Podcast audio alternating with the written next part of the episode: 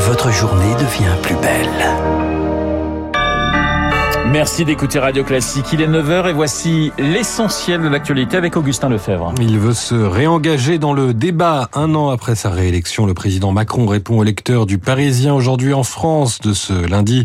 Il redit sa confiance à la première ministre Elisabeth Borne, annonce une loi immigration et prévient que les prix alimentaires seront élevés jusqu'à l'été.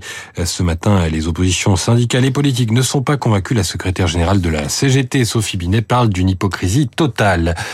Le gouvernement a lancé une opération de lutte contre les migrants en situation irrégulière. Des centaines de policiers et gendarmes sont arrivés euh, en renfort ces derniers jours pour mener à bien les opérations euh, de destruction de bidonvilles et d'expulsion euh, des sans-papiers vers les Comores voisines. Et puis, les autorités russes affirment ce matin avoir repoussé un raid de drones contre la ville de Sébastopol en Crimée annexée.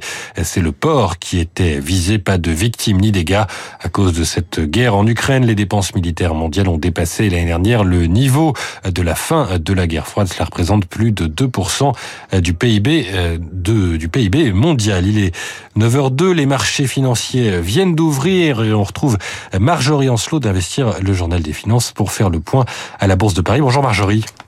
Bonjour Augustin, eh bien la bourse vient d'ouvrir, vous l'avez dit, et en légère baisse, moins 0,4%. Prudence, le programme de cette semaine est très chargé, beaucoup d'indicateurs économiques comme les chiffres du PIB premier trimestre pour les États-Unis et la zone euro, ou encore aussi les derniers chiffres de l'inflation américaine tirés de l'indice des, dépenses de consommation personnelle des Américains. Et puis côté entreprise, 20 multinationales du CAC 40, soit la moitié de l'indice, vont publier leurs chiffres d'affaires et ou résultats complets pour le premier trimestre. Vivendi, euh, qui vient de rendre sa copie perd 0,6%. Vivendi a confirmé la vente de son pôle édition Editis au milliardaire tchèque Daniel Kretinsky.